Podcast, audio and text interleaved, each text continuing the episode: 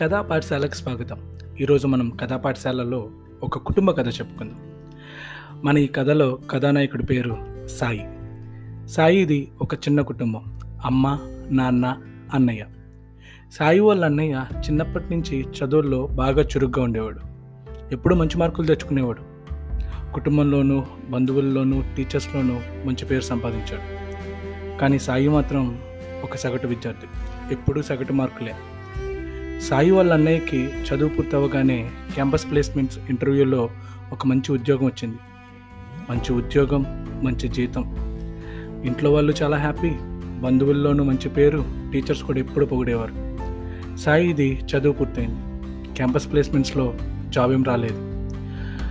కొంతమంది చెప్ ఇచ్చిన సలహాలతో చాలామంది లాగా అమీర్పేటలోని కోచింగ్ ఇన్స్టిట్యూట్ల చుట్టూ కొత్త కోర్సులు నేర్చుకుంటూ వాటి చుట్టూ ప్రదక్షిణలు చేస్తున్నాడు సాయి. ఇలా ఎంతకాలం రా అని వాళ్ళ నాన్న చూసే చూపులు.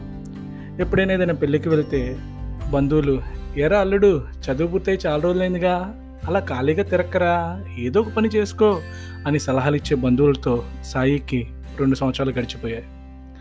ఒకరోజు సాయికి ఒక ఫోన్ వచ్చింది. సాయి మీరు మా సంస్థలో సెలెక్ట్ అయ్యారు. కంగ్రాచులేషన్స్. మీకు సంవత్సరానికి ఆరు లక్షల జీతం అని ఆ ఫోన్ సారాంశం.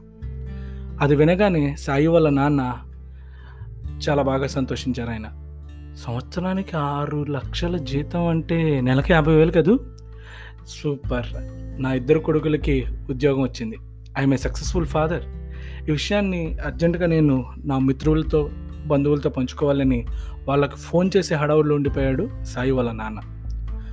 సాయికి ఉద్యోగం వచ్చిన వార్త వినగానే వాళ్ళ అన్నయ్య శబ్బాష్రా నా తమ్ముడు అనిపించావు. మంచి శాలరీతో కెరీర్ స్టార్ట్ చేసావు I'm very proud of you bro అన్నాడు వాళ్ళ అన్నయ్య. సాయి సంతోషంతో వాళ్ళ అమ్మ వైపు చూశాడు. అప్పుడు వాళ్ళ అమ్మ నాన్నకి ముప్పై వేలు జీతం అయితేనే పొద్దునెప్పుడో వెళ్ళి సాయంకాలం ఎప్పుడో వస్తున్నారు. నీకు యాభై వేలు జీతం అంటే నిన్నెన్ని గంటలు పని చేపిస్తారో ఆ పని ఎంత శ్రమతో కూడుకున్నదో ఎంత ఒత్తిడి ఉందో దానిలో. ఎవరు ఊరికినే డబ్బులు ఇవ్వరు కదా.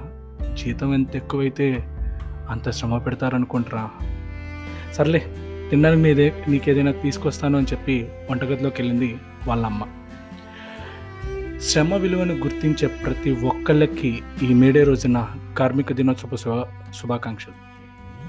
మనలో చాలామంది మన బంధువుల్లో కానీ ఎవరికైనా కానీ వాడికి లక్ష అంట జీతం అని అనగానే అబ్బో లక్ష రూపాయలు సంపాదిస్తున్నాడు అని అనుకుంటాం. కానీ ఆ జీతం వెనుక ఉన్న శ్రమను మాత్రం మనం గుర్తించాం. అలా శ్రమ విలువను గుర్తించే మీ అందరికీ ఈ రోజున శుభాకాంక్షలు తెలియజేస్తుంది మన ఈ కథా పాఠశాల